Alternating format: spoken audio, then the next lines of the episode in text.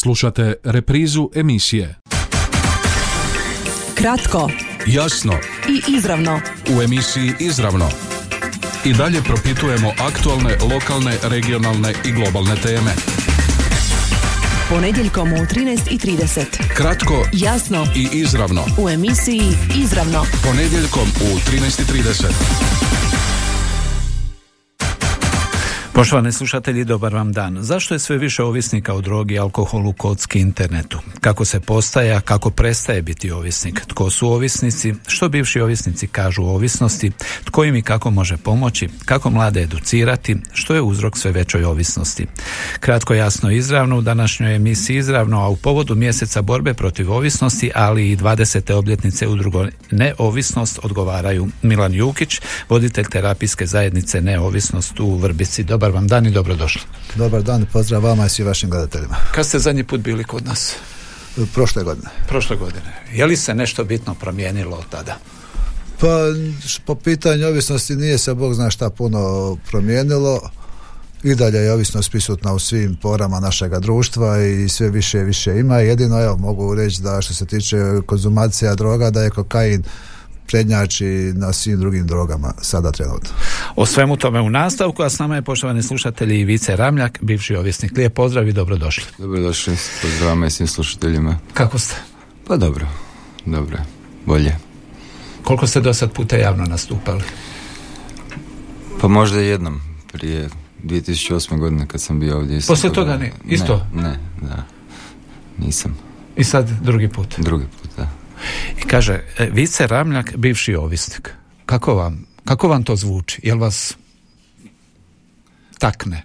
Naravno da me takne, ovaj, to je jedna stigma koja vam ostaje za cijeli život, jer vas svi gleda, pamte po tome, a ne po nekim drugim stvarima, uglavnom.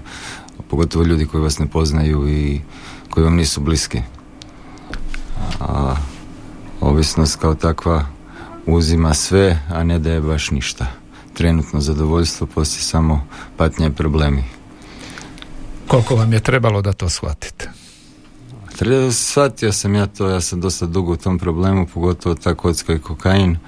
Ovaj, shvatio sam samo što, eto, ovisnost nije, kako bi rekao, neki opasan protivnik i onda čim se čovjek opusti, kad dođu neki problemi, često se i padne. Tako da sam abstinirao dosta dugo i sad unazad jedno 4-5 godina sam opet posrnuo dok to nije kulmiril, kulmili, kur, kulmiri, pardon, Miralo? da, kulminiralo potpunim debaklom. A, vratit ćemo se vašoj životnoj priči, a sad kad gledate nekakve priloge, čitate, pretpostavljam, pratite medije, elektroničke ili tiskane, i kad naiđe sadržaj, bilo kakav sadržaj o ovisnosti, kako to doživljavate? Jel se odmah prepoznajete ili Evo recimo mene osobno jako smeta to reklamiranje kocke na svim mogućim kanalima.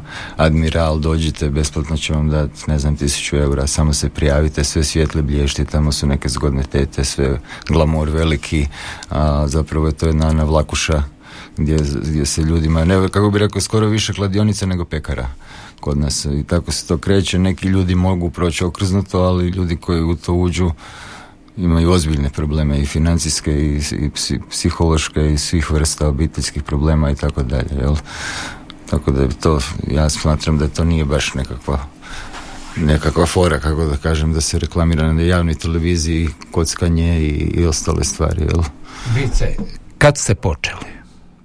Pa počeo sam vrlo mlad, sam možda nekih 15-16 godina iz Zezancije u tim kafićima, zbiljarima, pa poker automatima i ostalo, a kasnije i u hotelima i u kasinima i žive igre i svašta i bilo je ti uvijek kokaina, tako, marihuane i toga, ali eto ja sam primarno bio kocka i kokain. Kad ste shvatili da je vrag odio šalu?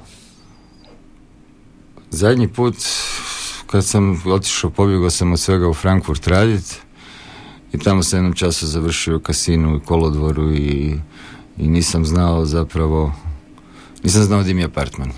Nisam mogao naći apartman jer sam bio u jednom se- selu pored Frankfurta, Wiesbaden i tamo smo putovali tu tvornicu kemijske industrije. Ja sam otišao ovoga po neke novce na, na, na kolodvor i zadržao sam se malo tamo, na kraju sam ostao tri dana jedva sam našao tvornicu i poslije toga sam odlučio odmah doći u komunu jer ono, to je bilo dno dna. Tri dana u tom ambijentu. Kockarnice i onda malo kokain. Frankfurt je to dosta javno na, na Haubanofu ima toga, nudete koliko hoćeš, policija ne reagira na te stvari toliko uopće bi rekao, jel?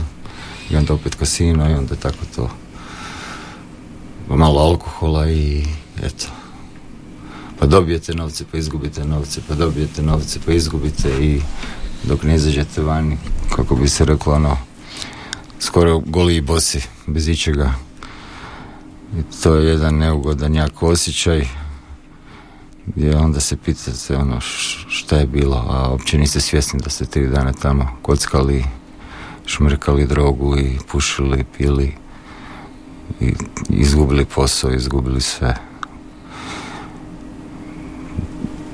Tada sam došao u Zagreb, nekako sam uspio, sreo sam neke ljude, bosance koji su mi pomogli, Bogu hvala, pa sam došao do Zagreba i nakon toga sam odlučio doći tu odmah.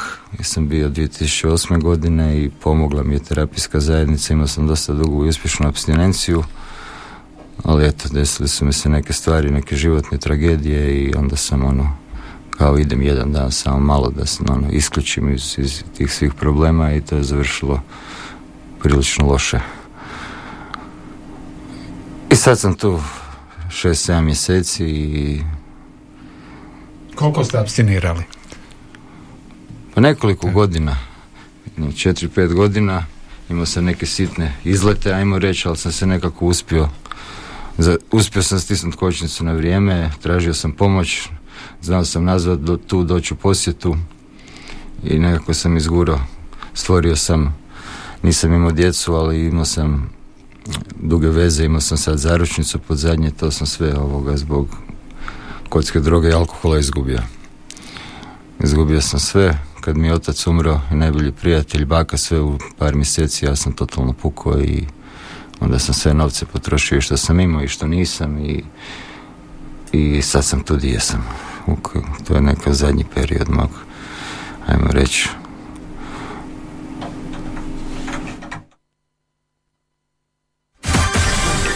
Kratko, jasno i izravno.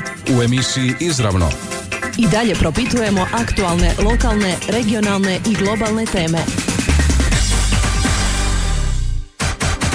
Ovo je dio životne priče Vice Ramljaka koji je s nama u emisiji izravno u povodu mjeseca borbe protiv ovisnosti i u povodu 20. obljetnice udruge Neovisnost, a s nama je Milan Jukić, voditelj terapijske zajednice Neovisnost u Vrbici. Uh, Milane, koliko je ovakvih životnih priča trenutno u Vrbici? Pa ovakvih životnih priča u Vrbici je trenutno 30 i svaka je priča jednako tužna, jednako žalosna i sa puno gubitaka, ali se evo nadamo da svatko da će većina njih izaći na pravi put i da će biti uspješni ljudi na kraju. S obzirom da ste voditelj, s obzirom da ste i bivši ovisnik, pa možete to sagledati i šire. Koliko, evo, svaki posrtaj bilo kojeg štićenika koji prođe kroz ovu zajednicu, koliko to obeshrabri, obeshrabruje? Pa, što se tiče nas, djelatnika, iz početka je to bilo dosta poražavajuće za nas, ali s vremenom e, se čovjek, ajmo reći, na neki način navikne, ali ono što je najbitnije, znamo što imamo posla i znamo da je ovisnost e, recidivirajuća bolest i da ovaj, nažalost u većini slučajeva jedno liječenje ne uspjeva, nego treba više liječenja. Tako, ali opet e, ja vjerujem u svakoga momka, ja vjerujem u Vicu, poznam Vicu i vjerujem u njega i vjerujem da se on može izvući svega ovoga jer, jer je samo ove protekli mjeseci koji je tu kod nas pokazao je izuzetnu hrabrost pokazao je izuzetnu volju za životom i to je ono što me veseli i to je ono što mi daje pravo da vjerujem da se može izvući svega ovoga. A koliko sama činjenica da pretpostavljam da ih upozoravate čim netko dođe uh, kakva je to borba da će biti kušnji, da će biti posrtanja, padanja, povratka, koliko to i kako utječe na njih? Pa, Odnosno to, pretpostavljam da je to priprema zapravo za ono što ih čeka, jer uh, u zajednici se koliko toliko može normalno funkcionirati. Međutim, nije cilj ostati u zajednici, nego se vratiti u stvarni život koji je surov, izazovan. Naravno, ali s obzirom da, da smo mi svi svjesni toga i uvijek mislimo, aj ovaj put će biti bolje, ovaj put mi se neće to dogoditi, zadnji put sam pogriješio, znam gdje sam pogriješio, znam način na koji sam pogriješio i biti ljudi sami sebe zavaravaju. I stječu neku lažnu sigurnost u sebe dobiju neke nove prilike vani ali kod, kod nas ovisnika bivših, sadašnjih važi jedno pravilo kad mi je dobro daj mi da mi bude još bolje a kad mi je loše daj da mi bude bolje. I tako da mi trebamo uhvatiti neki balans i trebamo biti sretni i zadovoljni s onim što imamo i to je jedini način da uspijemo. Ako smo sretni i zadovoljni s onim što imamo, ne tražimo više od toga, onda to funkcionira. Naravno, trebamo stvoriti okolinu ljudi oko sebe koja, koja nas voli, koja nas podržava, trebamo imati e, dobru obitelj. E, što se tiče tog samog oporavka ovisnika, nije bitno da sam ovisnik bude u, u terapijskoj zajednici, bitno je da obitelj radi na svom na svojoj nekim promjenama svoga ponašanja, jer puno puta bude obitelj ta koja, koja vrati dijete u recidiv. A, Milane, vi ste i sam bili ovisnik. Koliko vas obilježava to da ste bili ovisnik i jeste li vi imali ovakvi kriza i posrtanja? Ja sam bio ovisnik 17 godina i sada sam evo 18 godina čist do svega. Ja sam još... U ovih 18 godina nije bilo nije bilo nikakva posrtanja, nije ga bilo samo zato što ja nisam želio da bude, zato što sam si stvorio uvjete za, za život, osnovao sam si novu obitelj, ima prekrasnu suprugu, ima prekrasne dvije čeri koje, koje me drže u životu i koje mi pružaju sve ono što mi je potrebno za jedan, ajmo reći, normalan život, što mi je što ispunjava moje srce, ispunjava moju dušu i to me hrani i to me gura svaki dan naprijed i naravno i ovaj posao koji radim je veliki, velika štaka pomoć u svemu i među ostalog zato sam izabrao taj posao. Vice, Milan, njegov primjer, koliko vam može pomoći ili pomaže ili vam do sad nije pomagao s obzirom da ste evo imali krizu? Pa, e, može mi pomoći jako puno, jer Milan je to prošao iz vlastitog iskustva i jako dobro nas razumije, može prepoznati nekakve obrazce ponašanja koji su negativni, koji bi nas mogli vratiti nazad ili koji bi nas mogli destabilizirati, a isto tako nam može dati neke primjere gdje mi možemo vidjeti kako treba i na koji način se postaviti u određenim situacijama. Naravno, nekad ti život donese nešto iznenada što ne očekuješ, ali mi učimo biti spremni na svaku situaciju i Milanovi riječi, ono što se me naučio, šta god da se desi, neću uzeti ili posrnuti za kockom, drogom i alkoholom, nego ću se uhvatiti sa košta sa životom i tražit ću pomoć. Često ovisnik od sramote ne želi tražiti pomoć, nego upravo uzme i onda misli budem, budem, pa onda to prođe mjesec, dva, tri godine i onda shvatite da ste opet u problemu kao što ste bili prije, ne znam, davno kad, se, kad ste bili u nekom najgorem stadiju, a zapravo je samo trebalo uzeti telefon, pobijediti svoj ego i tražiti pomoć ili nekakav drugi mehanizam koji mi učimo u terapijskoj zajednici, a ima ih dovoljno. Želite još nešto? Mm. kad se sve razgoliti, što je to što čovjeka natjera da krene i da na kraju postane ovisnik? Ok, osim znati želje. Tko, tko je ovisnik? Gledajte, to, Karakter, to, profil ličnosti. Ja bi, s obzirom na iskustvo svoje, ja bi rekao da ta ovisnost je krenula još od malih nogu. Samo nismo mi znali šta se događa i nismo bili u kontaktu sa tim, sa tim nekim zabranjenim substancama.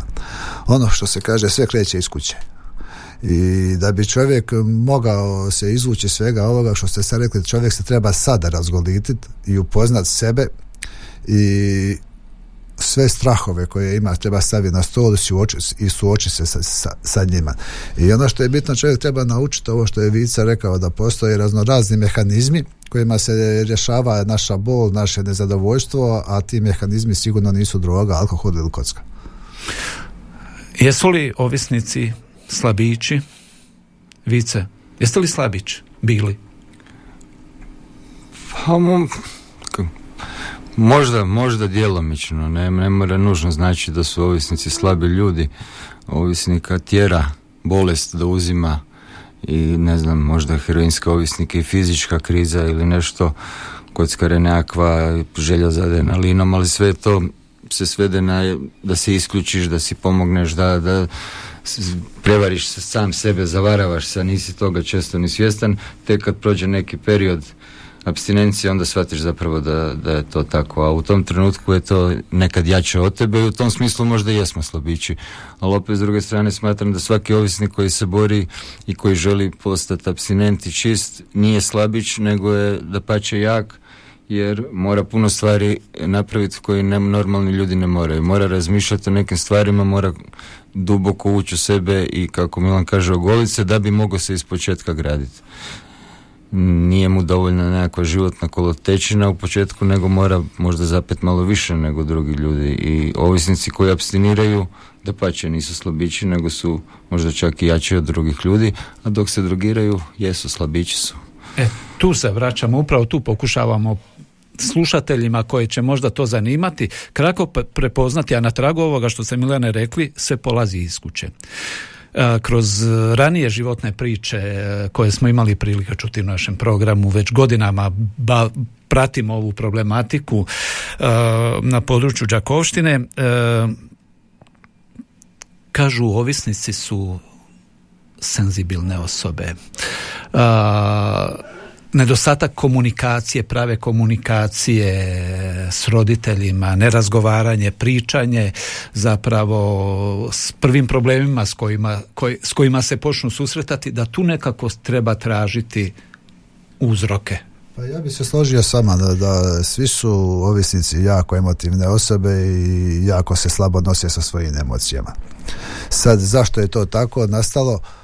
Trebalo bi se vratiti u kuću i vidjeti šta je se događalo dok smo mi bili mali i kako su naši roditelji se odnosili prema nama, koliko su naši roditelji vrednovali naše uspjehe, a koliko su uspjehe od brata, od sestre, koliko su nas kaznili, koliko nisu. Sad tu ima puno priča, da ne bi ispalo samo da su roditelji krivi, ali ovaj, velikim dijelom jesu. Velikim dijelom jesu, obitelj je kriva velikim dijelom i, i zbog recidiva koji se dogodi nakon abstinencije opet bi se moglo uprijeti na neki način prstom roditelja. Ja znam da puno ljudi neće to shvatiti, neće podržati ovo što mi govorimo, ali ja mogu reći u svoje ime za moju ovisnost su krivi moji roditelji bili.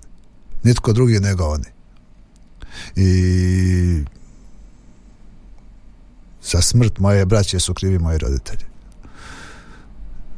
Tako da ovaj ovisnost je velik problem, složen problem, ali postoji izlaz iz njega i da je ovo što je rekao Vice, ovisnici su borci, ovisnici su stvarno uistinu jaki i hrabri ljudi, ali imaju taj problem emocije s, kime, s čime se ne mogu nositi i, i ne znaju se lijepo izraziti i vrlo brzo budu povrijeđeni i kad su povrijeđeni, razočarani, s obzirom da, da se ne možemo nositi sa tom vrstom emocije posježemo za tim nekim istan zadovoljstvom. E, puno ljudi proba drogu jedan put, dva put, tri put, pet puta i prođe super, ništa ne bude. Ali mi koji smo ovakvi, mi kad, kad shvatimo šta nam ta droga pruža, e onda možemo e, doći do uzroka našeg drogiranja. A ja mogu za, u svoje ime reći da je meni droga bila štit meni je droga spasila mozak. Spasila me da ne budem psihijatrijski slučaj. Nisam ja sad nešto ekstra ušuvan i pametan i dobar. Imam ja oštećenja raznorazna. Ali nisam otišao ono kako bi se reklo narodu k vragu skroz. Jer me je droga spasila.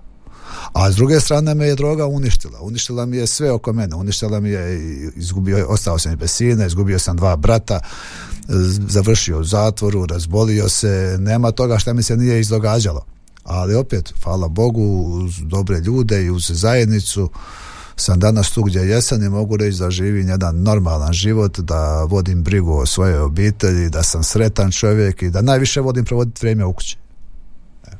Vice, kad se stavljate u kontekst obitelji, kako je to funkcioniralo, kako funkcionira, evo na tragu ovoga o čemu je Milan govorio. Naravno da ima tu nešto, ne znam, Moji roditelji su relativno bili mladi kad sam, kad mama me rodila s 21 godinom, još je studirala, otac se trudio da, da ovoga nam osigura da imamo sve i radi u Njemačkoj i ovdje. Onda ja sam imao jako puno slobodnog vremena. Živio sam u takvom kvartu gdje ta generacija je dosta bila živahna i ako se nisu drogirali su radili neke druge gluposti i kockali išli po kafićima i, i te droge je puno bilo tad i to je bio jedan splet okolnosti a ja sam jednostavno upao u to i tako je to počelo. I znati želja i sve skupa. Malo sam bio hiperaktivan i nisam, ono, kući me baka čuvala šta bi baka mogla, ja ostavim torbu, bacim, izađem na ulicu i tako sam provodio dane. I tako je to nekako krenulo, ono, pomalo, positno, positno i s godinama je postalo sitno, bitno i puno. I problemi veliki. Cijeli taj kvart, sjećam se, a možda ih je preživilo 50% ako. Mislim, ja sam otišao tamo davno, ali sam ostao u kontaktu s nekim ljudima, svako toliko bi čuo neko poginuo u prometnoj nesreći pijan, neko se predozirao, neko se ubio, tako da to baš nisu lijepe priče, a počelo je sve nevino i, i u nekakvom ono, nekoj zabavi ili ne znam kako bi drugčije to nazvao. Kratko, jasno i izravno u emisiji Izravno i dalje propitujemo aktualne, lokalne, regionalne i globalne teme. Bivši ovisnici, poštovani slušatelji, Milan Jukić i Vice Ramljak iz terapijske zajednice Neovisnost, gosti su današnje emisije izravno u povodu mjeseca borbe protiv ovisnosti, ali i 20. obljetnice udruga Neovisnost. Čuli smo evo ukratko i životne priče. Milane, svjedočite da može se pobijediti, da se može biti nakon faze slabosti, što je normalno u svakom životnom vijeku, biti jak, čvrst, odlučan. Kažete imate dvije kćeri.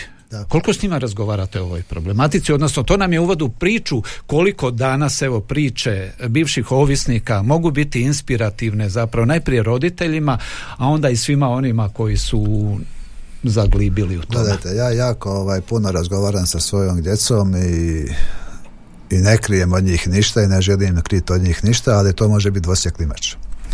To može biti uh, dvosjekli mač u smislu da današnja djeca takav imaju gard, da su pametnija, snažnija, bolja od roditelja i uvijek se vode onom ja mogu to sebi dozvoliti, ja ću se izvući. S druge strane opet kažu ako je se uspio moj otac izvući, uspjet će se izvući ja. Ali to nije istina da danas, danas je problem, izgubila je se po meni institucija obitelji. E, roditelji više nisu roditelji, danas su roditelji prijatelji s djecom, a većina prijateljstava nažalost pukne kad tad.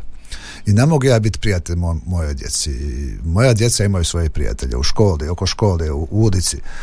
I to im je sasvim dovoljno. Ja joj moram biti roditelj. Ja se vodim jednom, jednom frazom dokle god su moja djeca ljuta na mene, dokle god moja djeci smeta što ja njima nešto prigovaram, znači da sam na dobrom putu.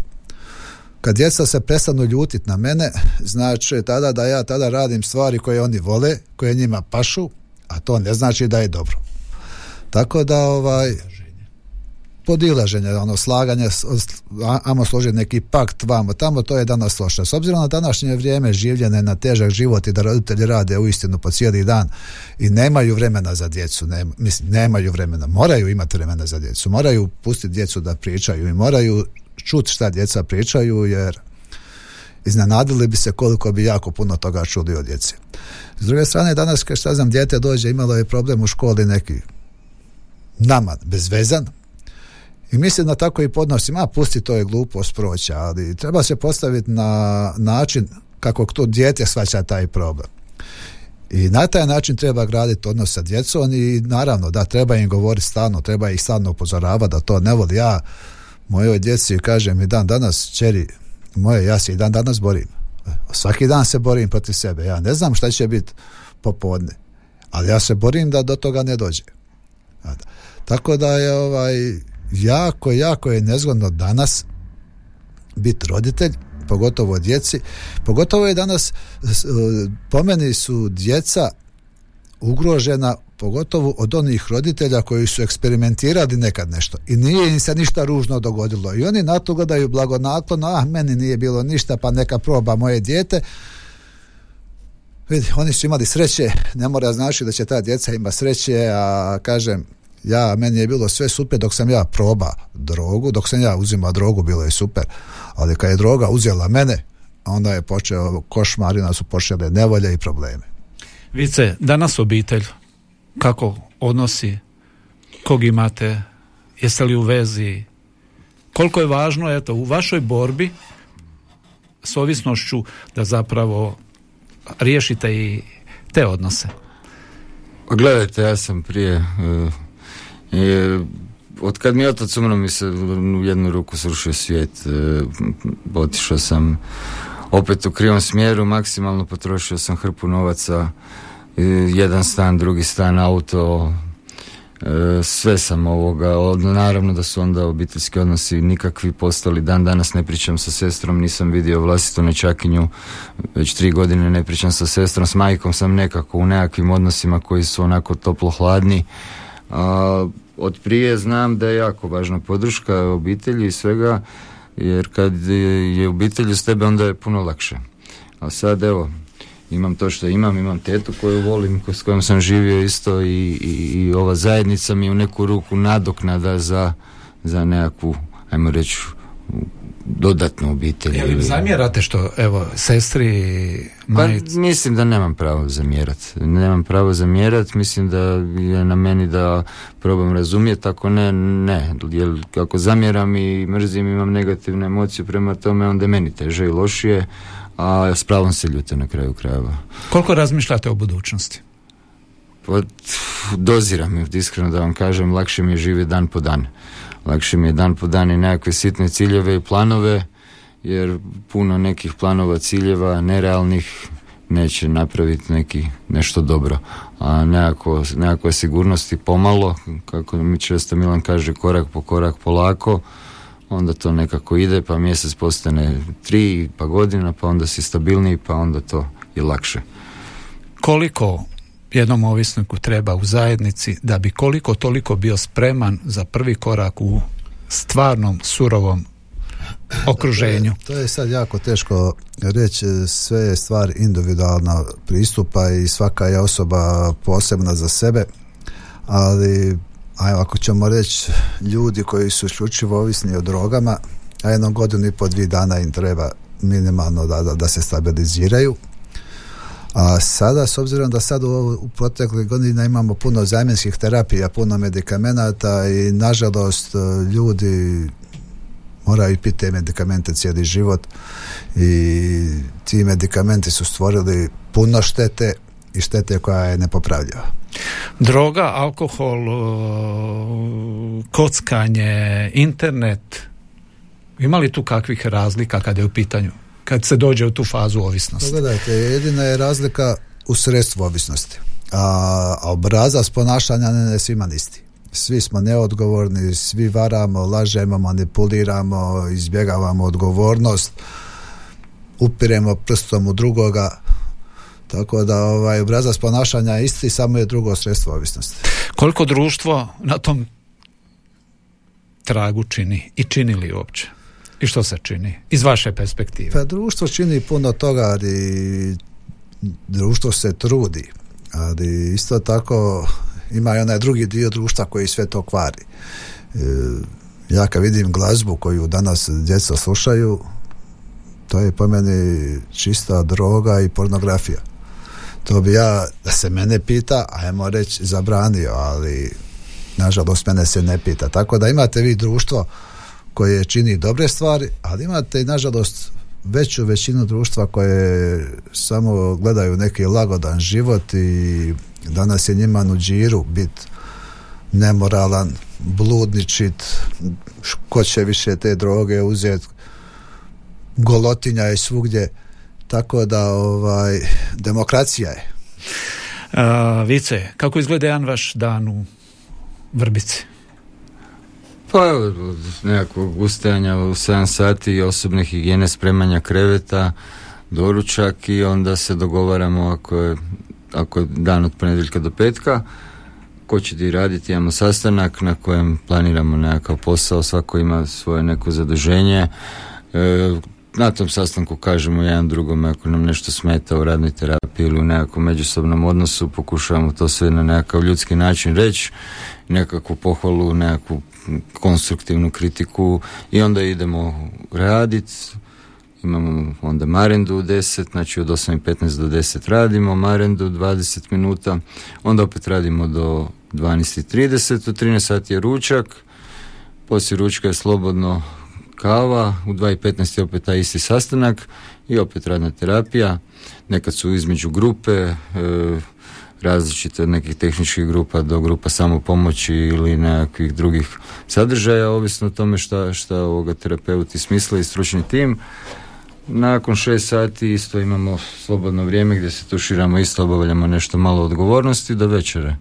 I poslije večere nekad često bude uglavnom neki film, sve isto od ponedjeljka do petka, a subotom ujutro čistimo generalno cijeli centar, imamo i životinje koje hranimo i to sve mora štimat, biti čisto uredno i poslije ručka smo slobodni, onda možemo kako ko čitati ili igrati nogomet, kako šta nam dođe. Nedelja je također slobodna. Vice. Recite. Fizički ste tamo. Da. A jeste li duhovno, mentalno cijelo vrijeme prisutni? Koliko, koliko, evo najiskrenije, ako nam želite priznati, čistite subotom, a zapravo se zamišljate za nekim automatom u nekakvoj kockarnici, pa iskreno da vam kažem, ne razmišljam toliko o tome, nego razmišljam o nekim životnim problemima i kako ću opet na koji način sagraditi ono što sam, što sam srušio. E, nekad sam glavom tamo, nekad nisam, e, ali kad vidim da se osjećam loše, tražim pomoć. naučio sam, barem tamo mi je lako tražiti pomoć.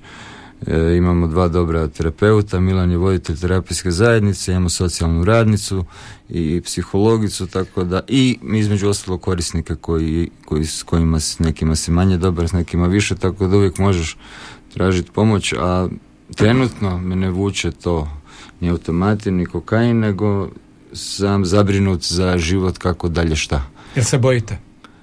Pa iskreno malo da. Bojim se, naravno da se bojim, ali vjerujem da mogu. Vjerujem da mogu i da će to doći nekako. Prije nekoliko Facebook komentara, uh, Milane, što je presudno u ovom programu, u ovom pristupu problemu ovisnosti kroz prizmu vaše zajednice da čovjek uspije? Što mislite? Pa prije svega čovjek treba odlučiti sam sa sobom prestati živi takav stil života treba promijeniti stil života komplet, treba promijeniti e, ljude s kojima se druži, s tim ljudima se nema šta družiti.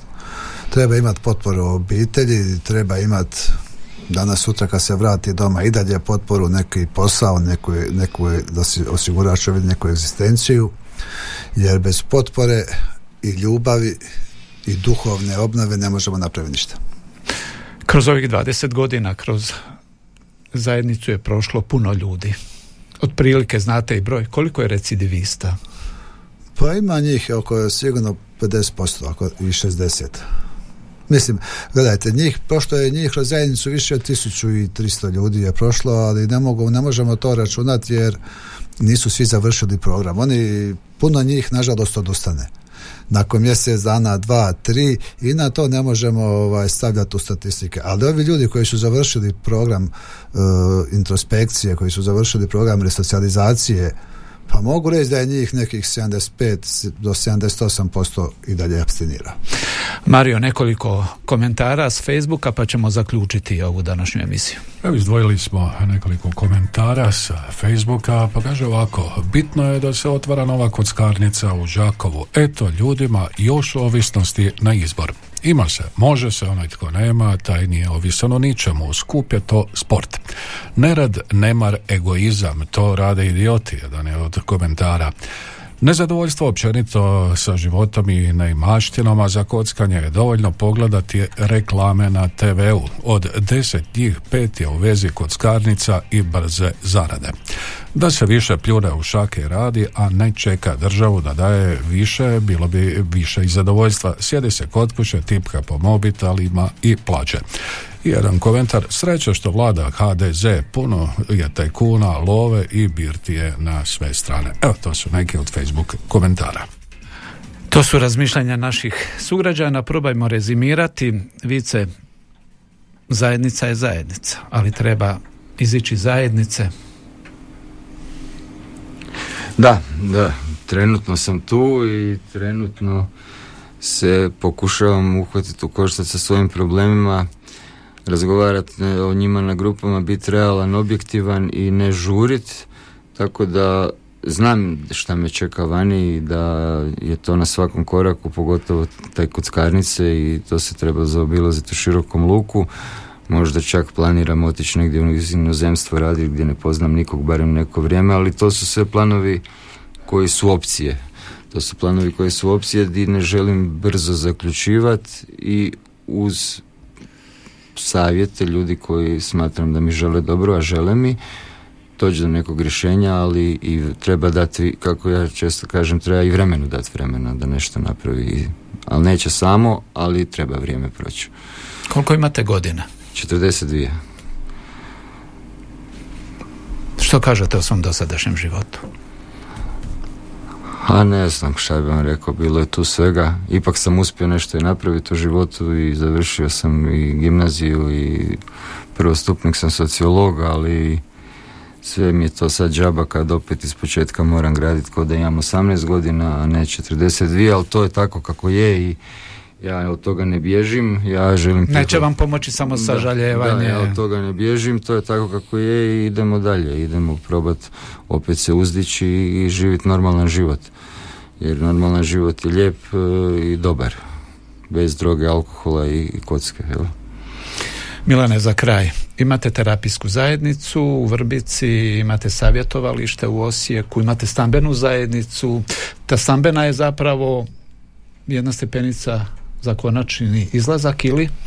Stambena zajednica je faza resocijalizacije za, za momke koji završe program i da se na neki način uklope u društvo i da mi imamo i našu zadrugu gdje zapošljavamo naše bivše ovisnike koji su završili program, čisto da imaju neku, da imaju neki vjetar u leđa da steknu neko svoje ime, ajmo reći da steknu neke bodove koje su prosuli kroz život kako bi mogli što lakše i bolje krenuti dalje u život. I sada smo dobili sredstva od Europske unije i sagradili smo novu zgradu, proširili smo kapacitet na 16 za 16 mjesta i mislimo da će to biti za pogotovo za ljude koji nemaju gdje nakon komune, koji nemaju dobre odnose sa obiteljima, mislimo da će to biti pun pogodak i da će to biti prava pomoć za njih jer džaba je što mi napravimo posao u zajednici i sve kad taj čovjek kad izađe zajednice bude prepušten sebi odnosno nema nikoga ko će mu na neki način biti vjetar u leđa. I za kraj Milane, a sublimirajući ovo sve jednu kratku poruku, rezime svima. Pa moja bi poruka bila svima, prije svega ljudima koji nemaju problem ovisnosti. Vi nemate pojma koliko ste sretni ljudi, ali nemojte osuđivati druge jer nikad ne znate šta se kome može dogoditi. E, drugo, da, postoji izlaz iz problema ovisnosti, samo ga treba tražiti, treba ga čovjek željeti. Da bi osoba izašla iz ovisnosti, treba se cijela obitelj kućiti u proces. Hvala vam na sudjelovanju u današnjoj emisiji. Želim vam da istrajete što duže u ovoj borbi. Hvala vam. Hvala vam. Kratko, Jasno i izravno. u emisiji Izravno. I dalje propitujemo aktualne, lokalne, regionalne i globalne teme. Ponedjeljkom u 13.30. Kratko, Jasno i izravno. u emisiji Izravno. Ponedjeljkom u 13.30. Ovaj programski sadržaj sufinanciran je sredstvima Fonda za poticanje pluralizma i raznovrsnosti elektroničkih medija. Slušali ste reprizu emisije